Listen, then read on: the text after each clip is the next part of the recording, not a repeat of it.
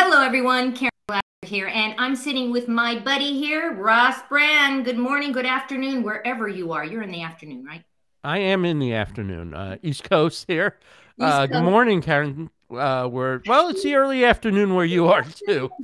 You know what? It, we don't. It's five o'clock somewhere, which means I probably Mm-hmm. should have a, a glass of something drinking. But I'm I'm gonna I'm gonna behave myself today. I have a glass of water. You have your glass, and I have coffee, so I'm kind of you know. So I'm really excited about this because you have uh, done the something that most people can only imagine and only dream about, and that is you have three best-selling books on live stream and digital media. I'm holding volume three, and this is kind of what we're going to talk about today. But you have volume one and two, so let's just go backwards for a second. Sure. Let's talk about how this started. Why did you decide to do this? So I had been doing ever since I started Livestream Universe and was just getting into this. Um, I started predictions. There was a lot going on. This was 2015 going into 2016, and believe it or not, the issues were what was the impact of Facebook Live going to be? Was one of the big issues. Would it be a Periscope killer? Would it be a Blab killer?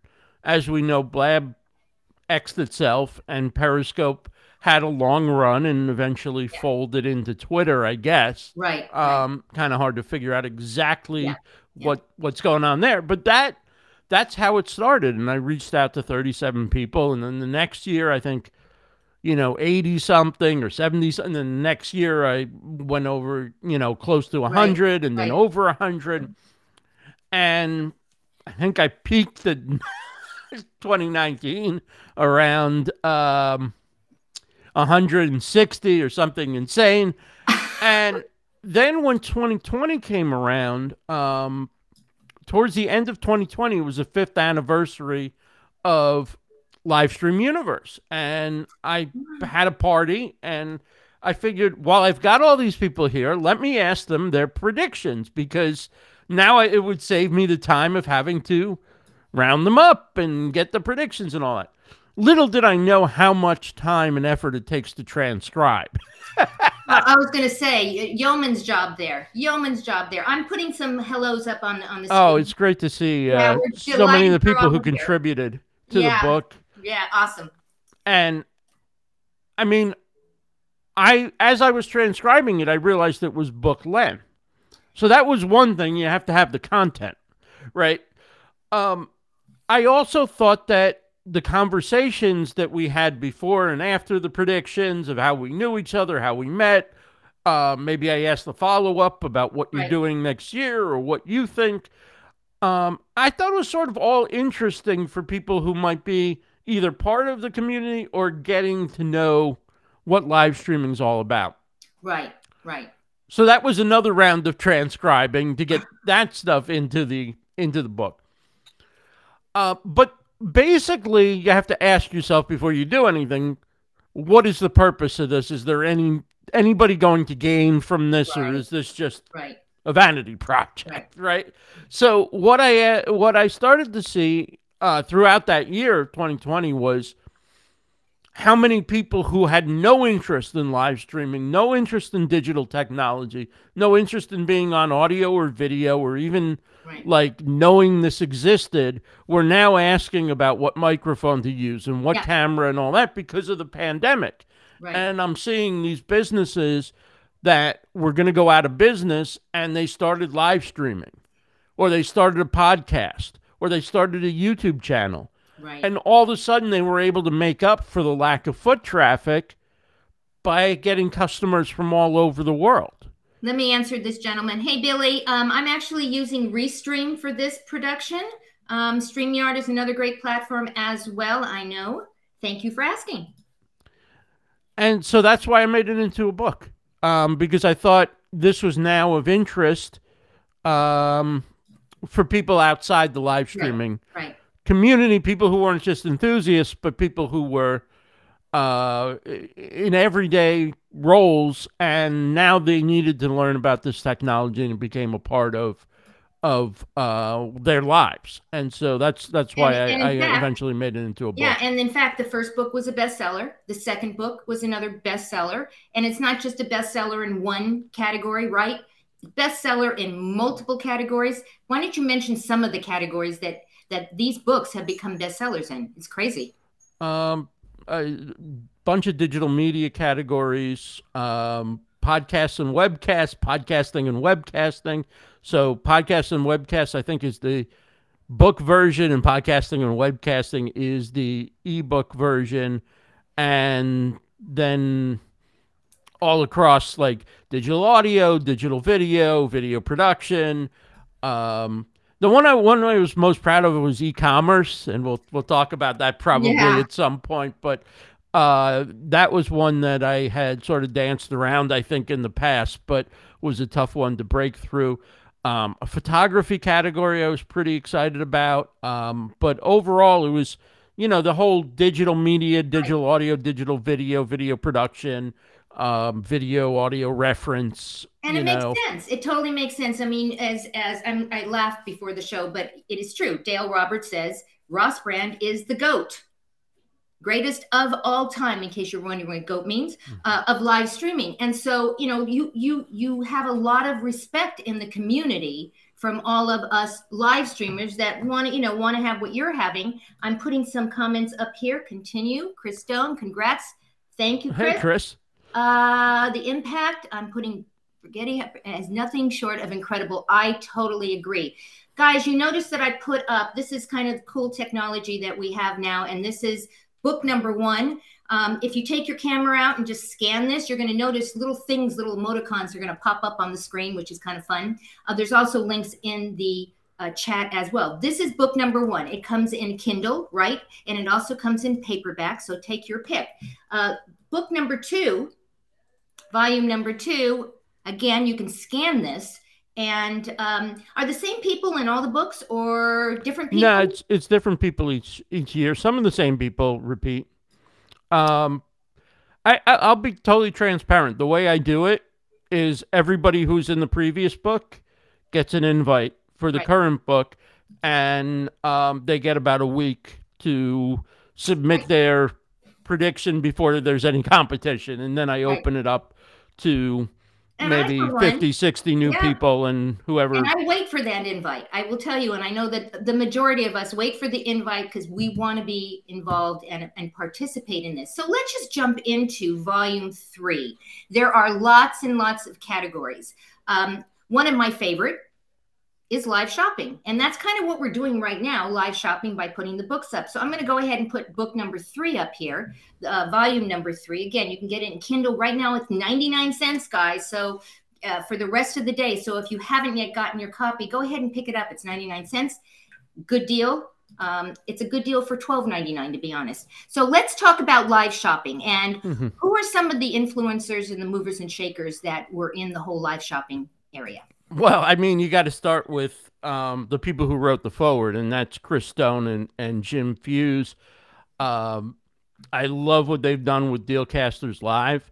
Um, a pretty much the content on Amazon Live before they came along was largely the pitch fest, what I Mhm. call, where a solo person sits there and holds up product after product. Right. And that's fine. I mean, I did a live stream on Amazon Live the other day, and I talked about books from people that I had interviewed about live streaming or podcasting back in the day who have books, and I talked about their books, and Right. that's fine. I mean, I, I there's nothing wrong with doing that.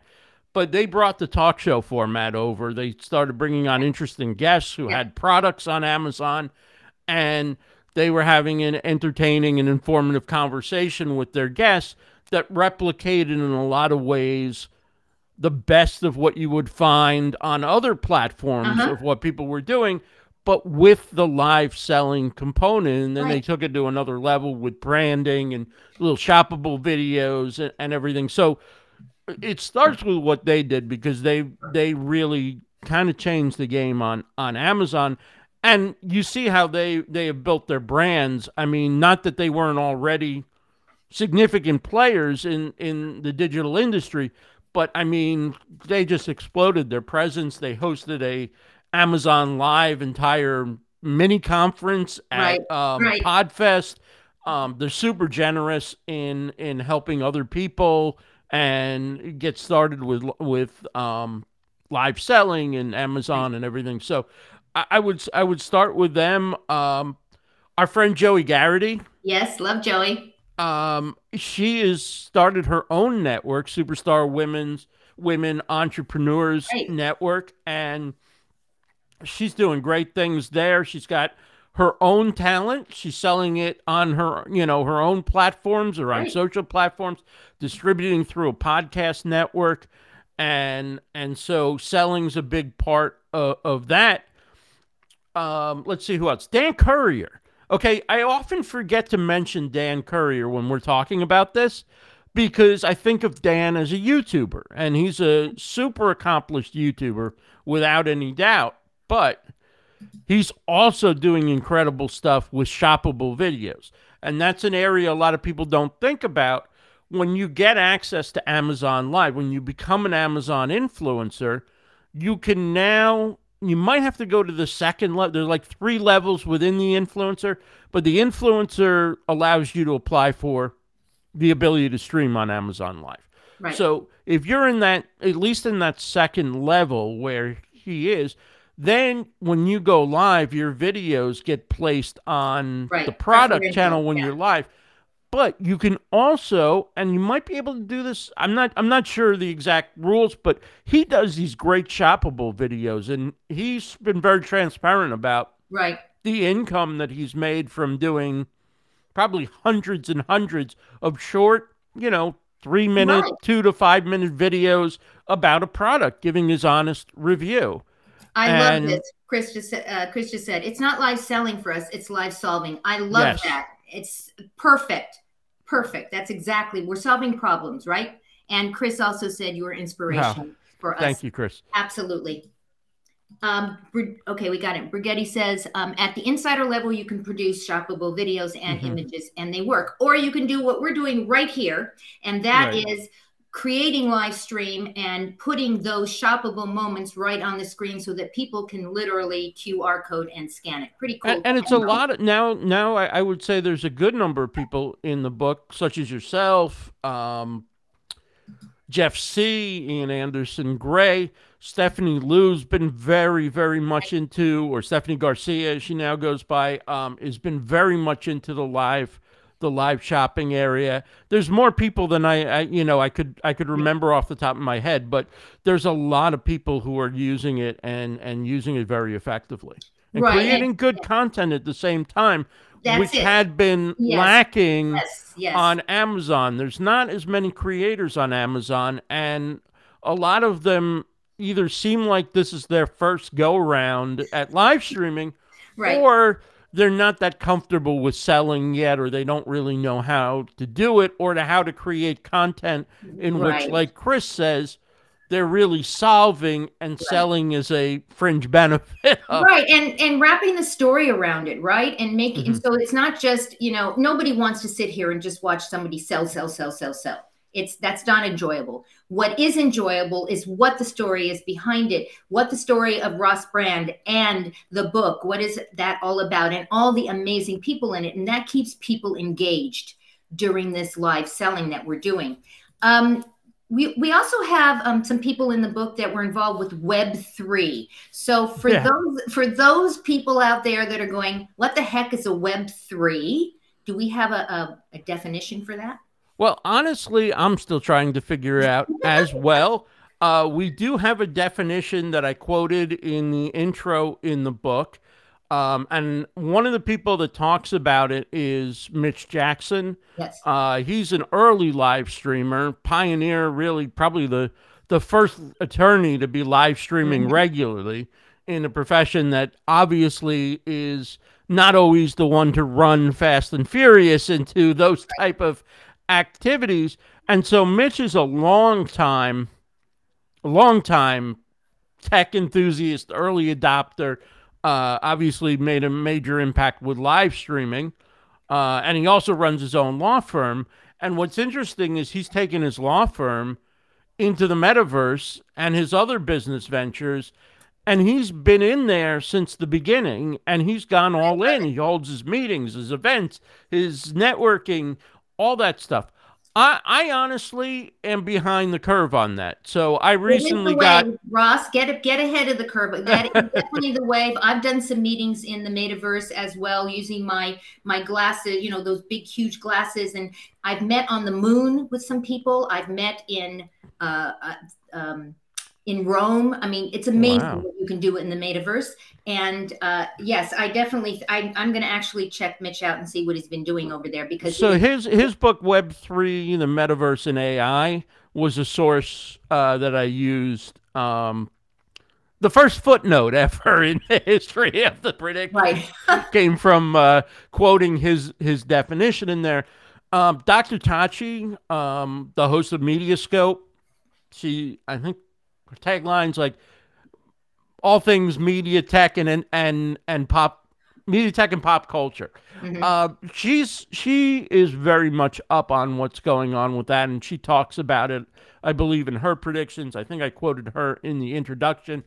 Brad Friedman uh, is is going to be active this year with virtual events and meetings, so um, it's definitely something that's on on the mind.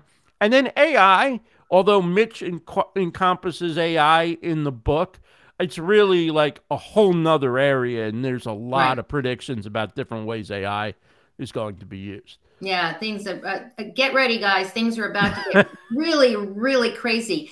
I love the fact that you have a section in there, uh, and we have some influencers in there that are, talk about vertical video because with the with the, not the rise, I mean it's obviously already here, but with TikTok and and um, Instagram and shorts and all of those things, that whole vertical video is a huge, huge thing. And so you have some influencers that talk about that. Uh, Professor Nez, right?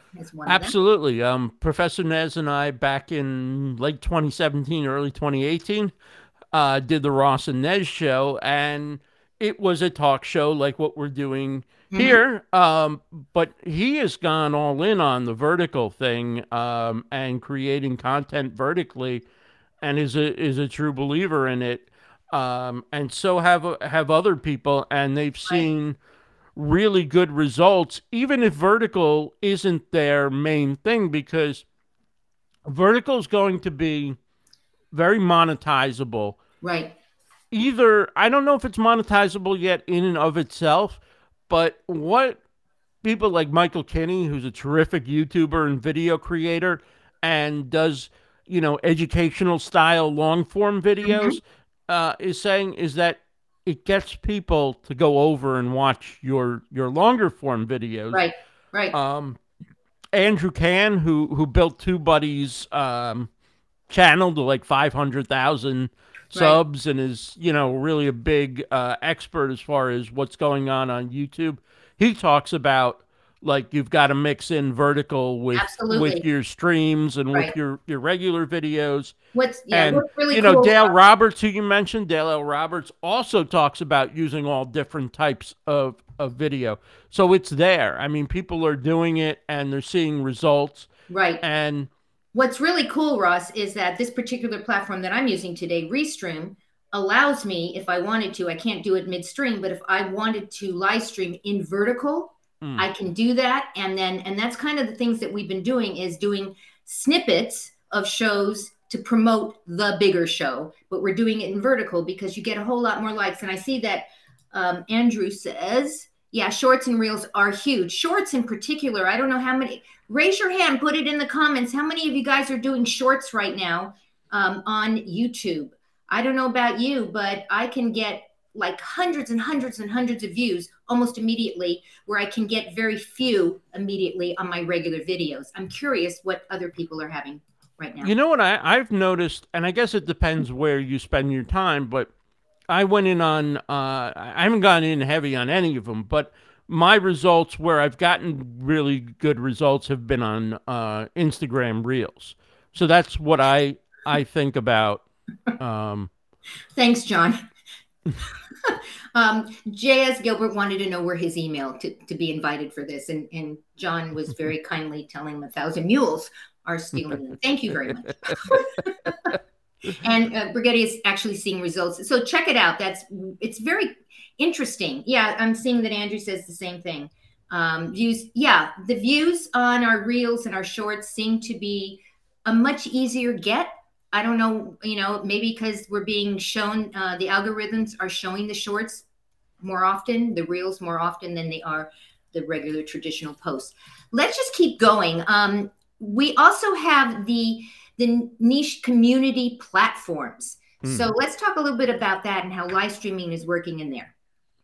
Well, with that, you got to talk about Eric Hunley. And okay. Eric Hunley was a guy who was podcasting.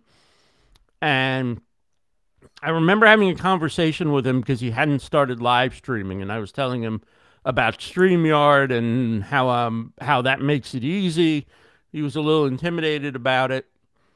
And next thing I know, this guy's blown up on YouTube.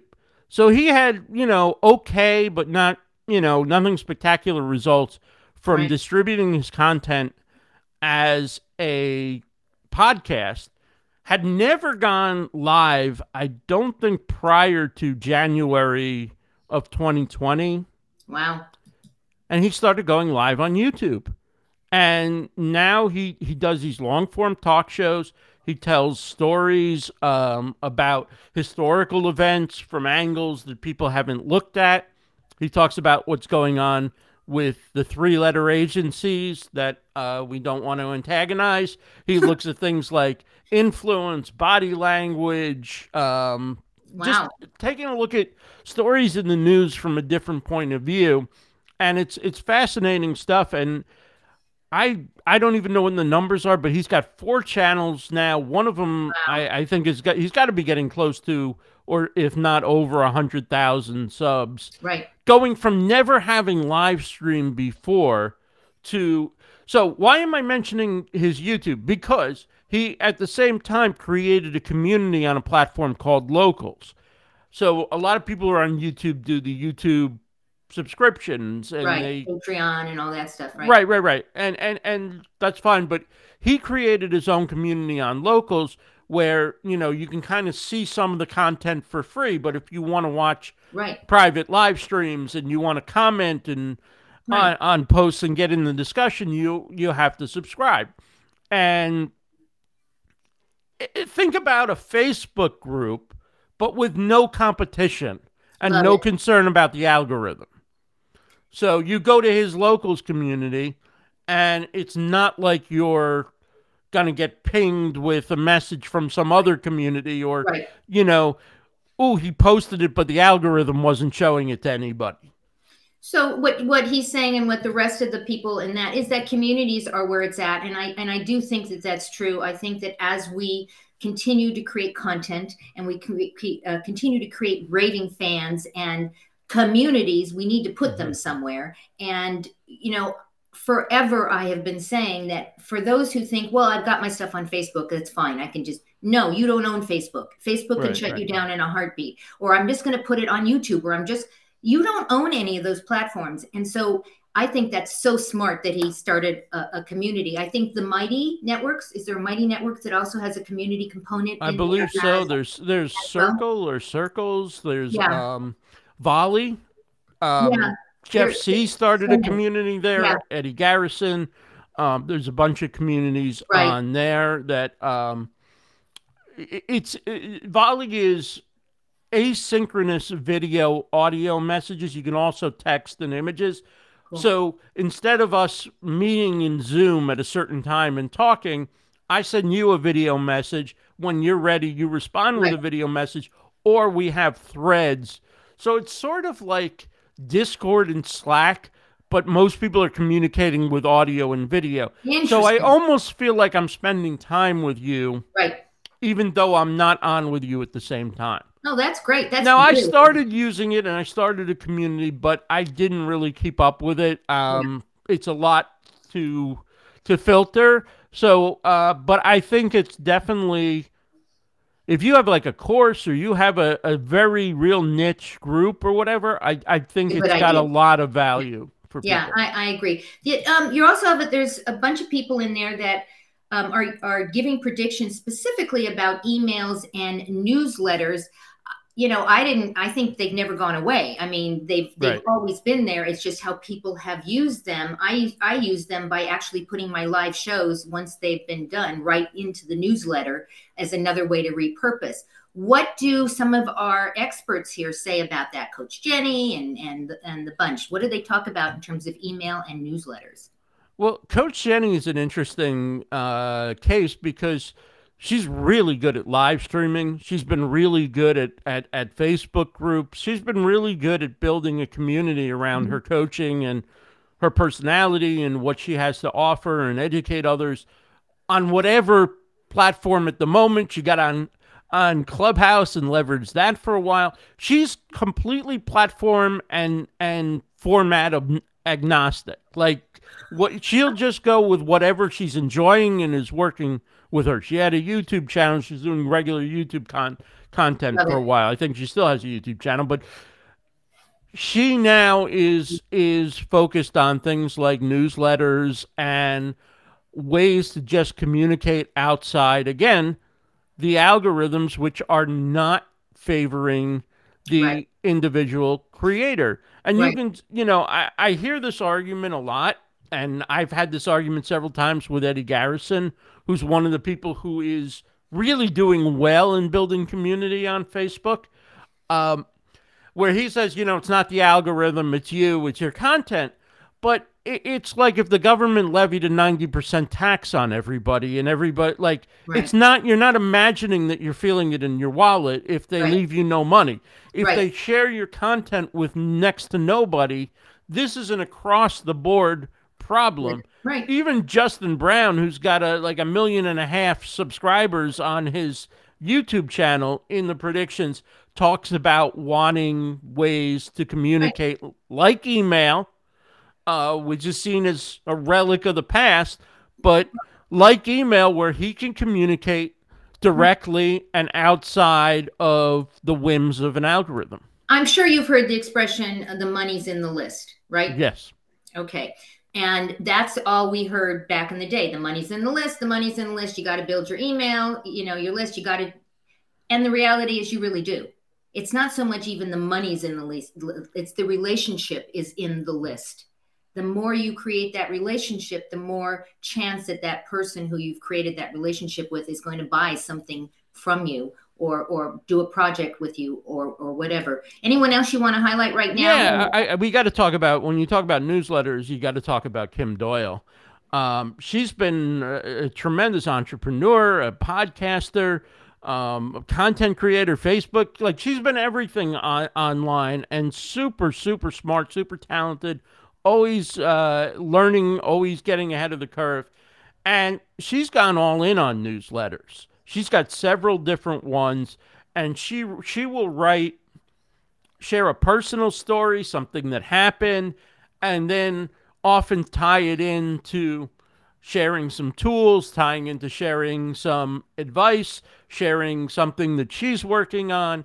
Uh, but her her stuff is a lot of fun to read, and you know, she's a huge believer in the value of your email list and in communicating with them, and she's having fun with it. She actually numbers her newsletters. She has one called F the Hustle, and I think I got, I think I got F the Hustle uh, like edition one fifteen or volume one fifteen. You know, like like you number a podcast. Oh, so, uh, but she's got other ones. She, you know. Uh, has a, a planner out, a, a content planner, and I think she's got a, a newsletter through that, and you know, uh, one about her life and her travels. So, right, uh, a lot of different ways to bring people in and communicate them with them on what they're interested in.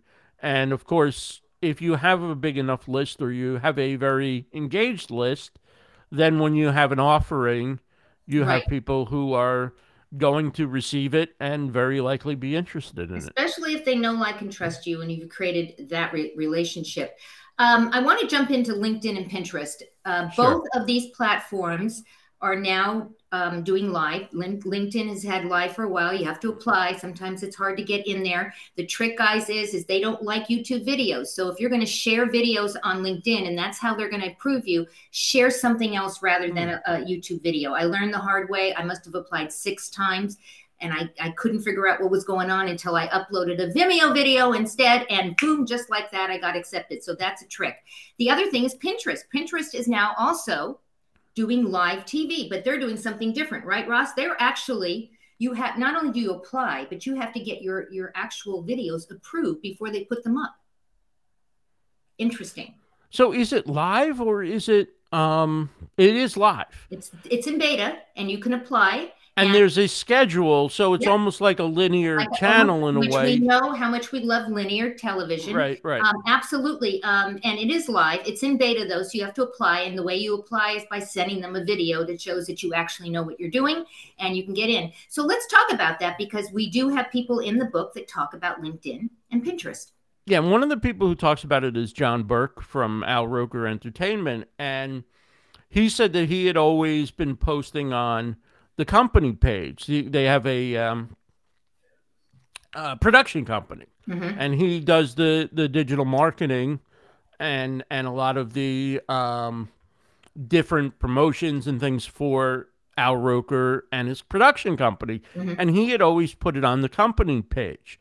So he eventually took the page that he had parked for a personal page for Al Roker and built that out. And, you know, he admits in the prediction, granted, he's a celebrity, but even so, comparing it to engagement elsewhere and comparing it to business focused engagement, he realized, okay, I should be using his personal profile right. to promote the company, not yeah. the company profile to promote the company because um, it just it's where right. the engagement is it's where right. people are paying attention on linkedin and then when you factor in would a potential client rather receive a message or read something on linkedin versus encounter their own stuff perhaps being promoted on another platform right. there's something for the business client you know that mm-hmm. that that just is different about getting that and seeing it promoted on and that's on important. LinkedIn. Yeah, what you're saying is important. I mean, also, I think what's important is remember what each platform actually does. LinkedIn is very much a business platform. You probably would not put things up there that belonged at a picnic you know right, you, right. you, you want to put business. And the same thing on pinterest it's more woman centric it's more which is great for for live stream to be honest. It's it's so inter- engaging and so interactive and they love the carousels and they love all of the videos. So pinterest is awesome. I, i'm jumping back into pinterest as you know. I know you are too right? A little bit. I, a little bit. dipping a toe in. Um I, I think with linkedin i'm going off of what other people are saying my experience with LinkedIn hasn't been of late as positive as it once was mm. for myself. But I mean, you have people like Brian Wallace, Judi Fox, Jamie Cohen, uh, Brian Schulman, a lot of different people who are in the book who are all in on LinkedIn and, and seeing great results. And, you know, maybe for me, and what's surprising to me is I have more followers on LinkedIn than any other platform. Mm. So you think I, I would see some results on LinkedIn.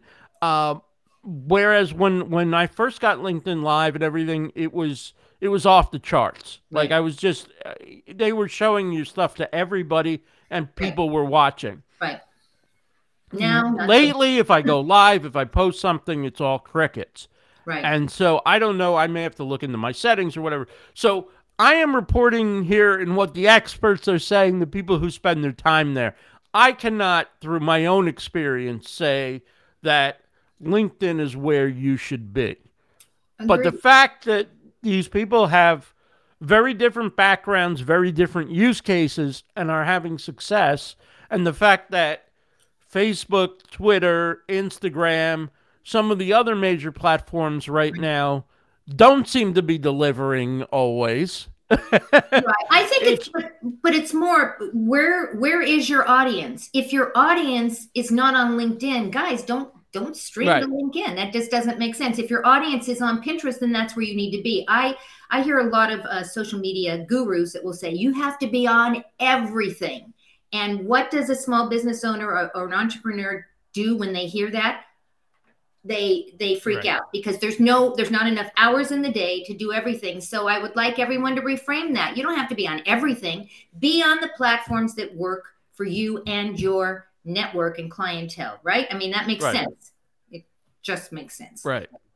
what about creating courses for next year for this year rather 2023 how is the predictions how do the predictions talk about that Yeah, I mean, I think there are different views. Um, so uh, Dorian uh, Morin, who's first time in the predictions, um, excited about uh, her being a part of this, and she talks about people going to live streams and short videos, shorts and Mhm. reels and TikTok and and just getting that snippet of information they need. Mhm. And that, you know, I think we all agree that formal education, in-person education, university education, Yeah. graduate degrees, all that stuff has been devalued to some extent yep um, for a variety of reasons that would go way beyond the scope of this conversation. Um, but that said, it's also extremely expensive. And so online offerings in comparison are a lot more affordable. hmm And then you also have what are employers looking for or what are clients looking for. And they're less likely than ever in the past to be impressed by a degree and more likely to be impressed by have you done it before? Can you do it right now? Can you get it done for me? Do you know more than I do about it? Right. you know and and so all that opens the door for online education so there's different approaches dorian was saying that she's she's looking at the very short form approach people just Mhm. want that little bit of information they need to get done what they need to do and they don't want to enroll in a full course whatever Right. other people like uh, Toni Henderson-Mayers she talks about the fact that you know, people will eventually be having their, and they already do to some extent, their own academies, their own, right you know, I could see a time when whatever your specialty is, you have your own certification. And if you get enough people to go through it, that becomes a signal to employers of, okay, this person is prepared and ready for the Right. job I would need them to, to do. Um, Dale Dale has an interesting use case. Dale O. Roberts. Um, he set up a streaming service on uh, Uscreen that's basically you subscribe for nine ninety nine a month. Let's say mm-hmm. I, I don't know exactly how much it is, but when you subscribe to that, you get his video courses. And Okay. so rather than buying one or buying 10 or whatever, you subscribe.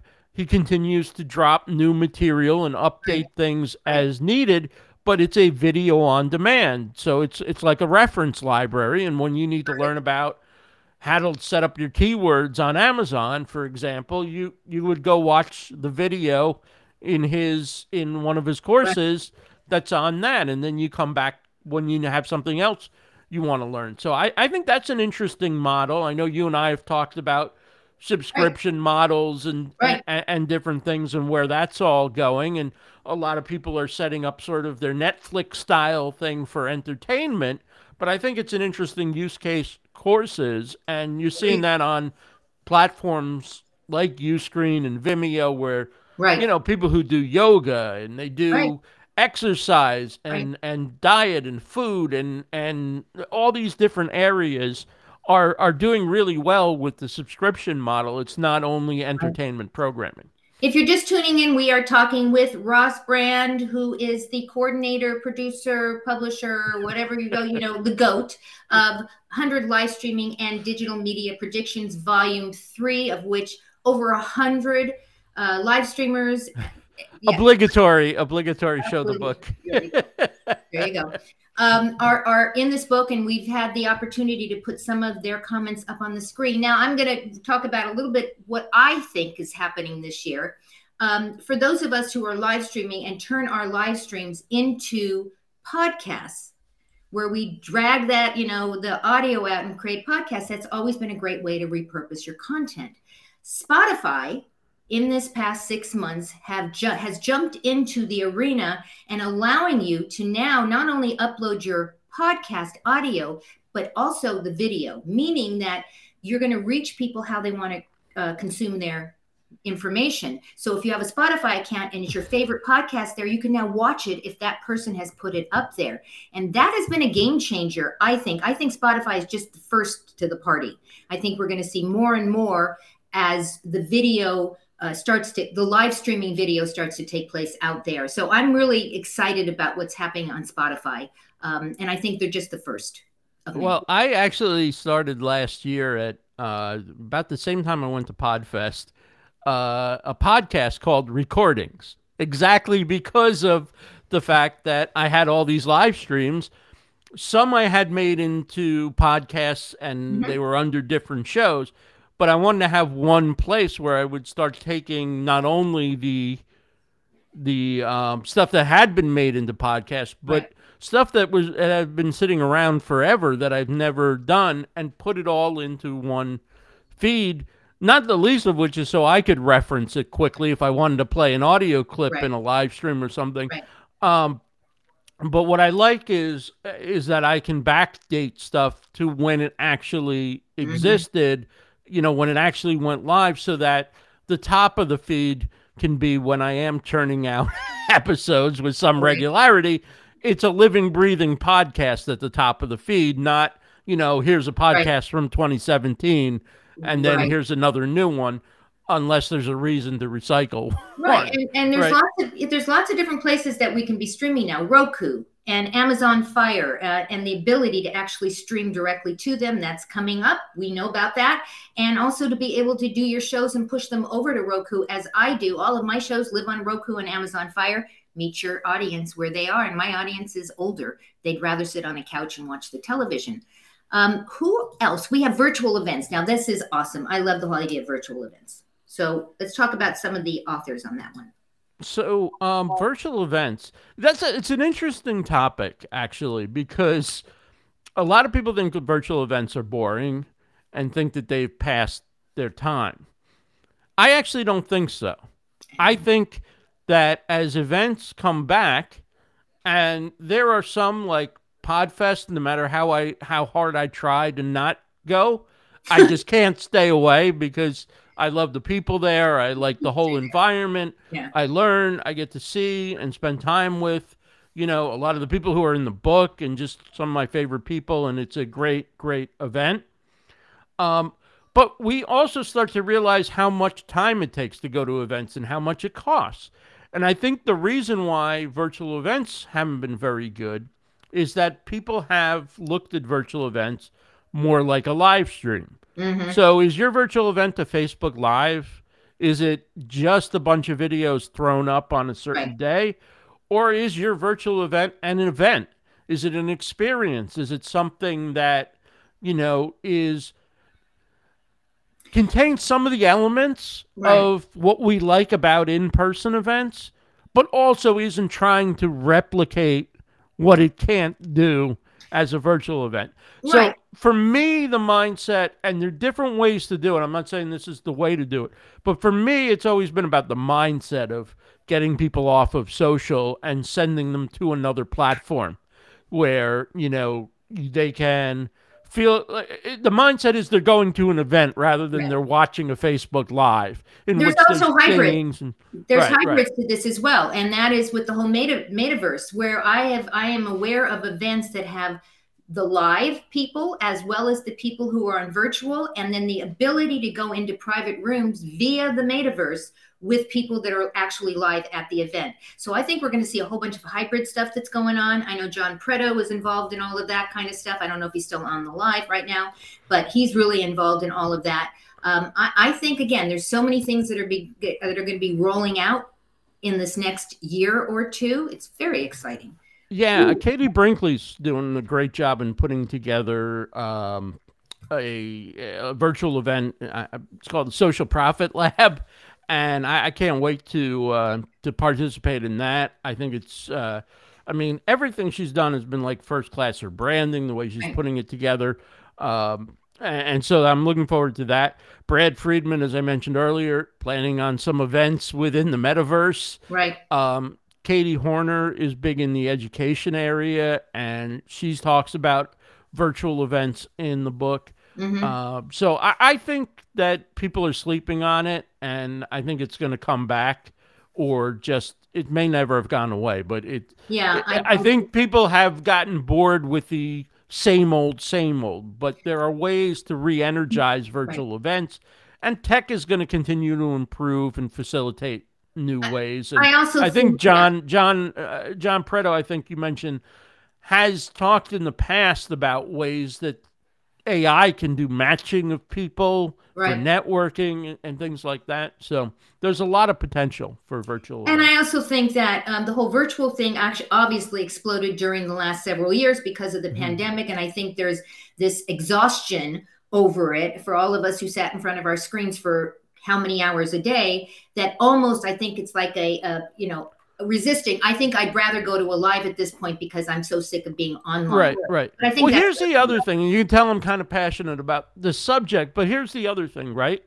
We're in Zoom. A lot of us who have either been working remotely for years Right. or started remote working remotely at the pandemic and are now continuing to work remotely, uh, and, and that may be an option. We don't want to spend all day in, in Zoom meetings Right. and then go to an event that's a Zoom meeting. Right. We want something that feels like an event. And and so it can't necessarily be using the exact same technology with the exact same problems as well as good things, but problems what we don't like about Zoom there's there are great things about Zoom. Zoom's been a, a, mm-hmm. a lifesaver for people during the Right. pandemic.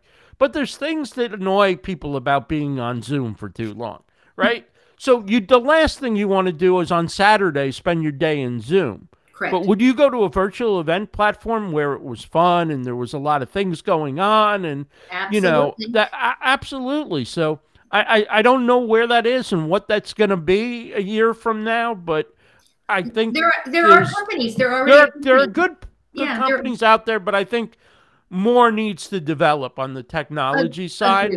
But I, I, I think it's more about how we think about virtual events and what we're trying to accomplish with them. Right. I, I've seen some of these virtual events where they will send to the attendees right to their homes swag, things that Mm. they can, you know, have as part of the event. It makes you feel like you're almost there. Almost, not quite, but Right, almost right. there. So I, I think that that's also a, a um, developing idea as well. Anyone that we've missed that we want to make sure we talk about in terms of the book, because there's like a, a hundred plus. So I know we can't talk about everything, but I, I mean, I'd like to talk about everybody. I I can't single any, anybody out. Um, all, all you know, really, we we got a, a great group of predictions. I'll, I'll say this about the book, which I think is really interesting. This is the least live streaming, podcasting, YouTube centric, other than shorts, YouTube centric of the three books. interesting. Um, people really responded to what was going on um, now and what's coming.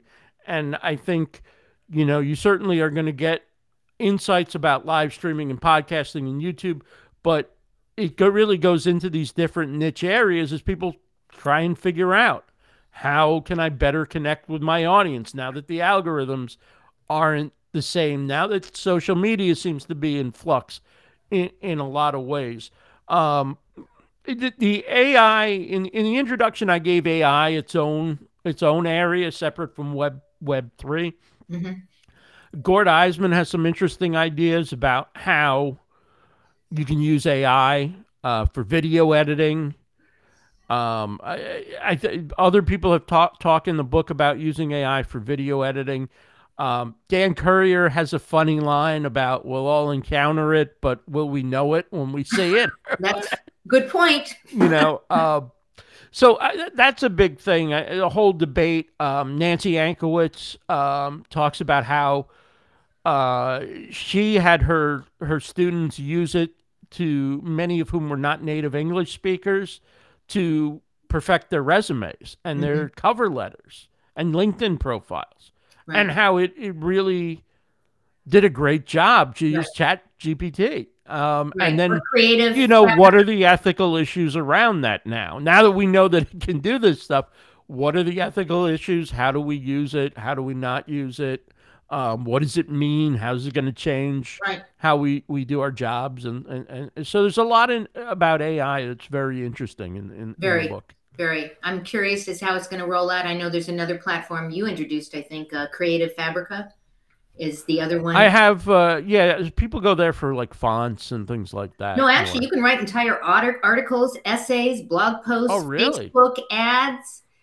It's very, very cool. You know what? I'll put the link that you gave me. I'm going to put the link in the chat Okay. after the thing. It's very cool, guys. Uh, I and again, we're not suggesting you go and just have them create articles for you and just put them out that way. That's not how this works. This is simply a hopefully it's not how it works. You get the the, the article or whatever, and then you rewrite it to make it have your flavor, your taste, your sound. Well, I was doing research for uh, a, a show where I was going to be a guest on, on a podcast talking about something that I knew about, but I don't spend a ton of time on. So Mhm. it, it, was something that, like, did I forget something? What Right. what other uses for live streaming in this situation could work? So I put that into Chat GPT. GPT, It right? gave me back a list that included things I hadn't thought of. Wow. And then I added, you know, from my own experience, then I, because it's very fairly general, Right. sometimes it's repetitive, but then I can just add in from my own experience, Right. but I would have forgotten to mention A or B or whatever. Starting But then I can, you know, right. um, and I, I don't usually do that kind of preparation before a live stream, but when I needed to do it and I had a short time frame before the show, man, it, it was great to be able to get a list and then just fill in my own my own experiences and and, and areas. So I, I think it's gonna be it's gonna be it, it's it's here to stay whether we like it or not.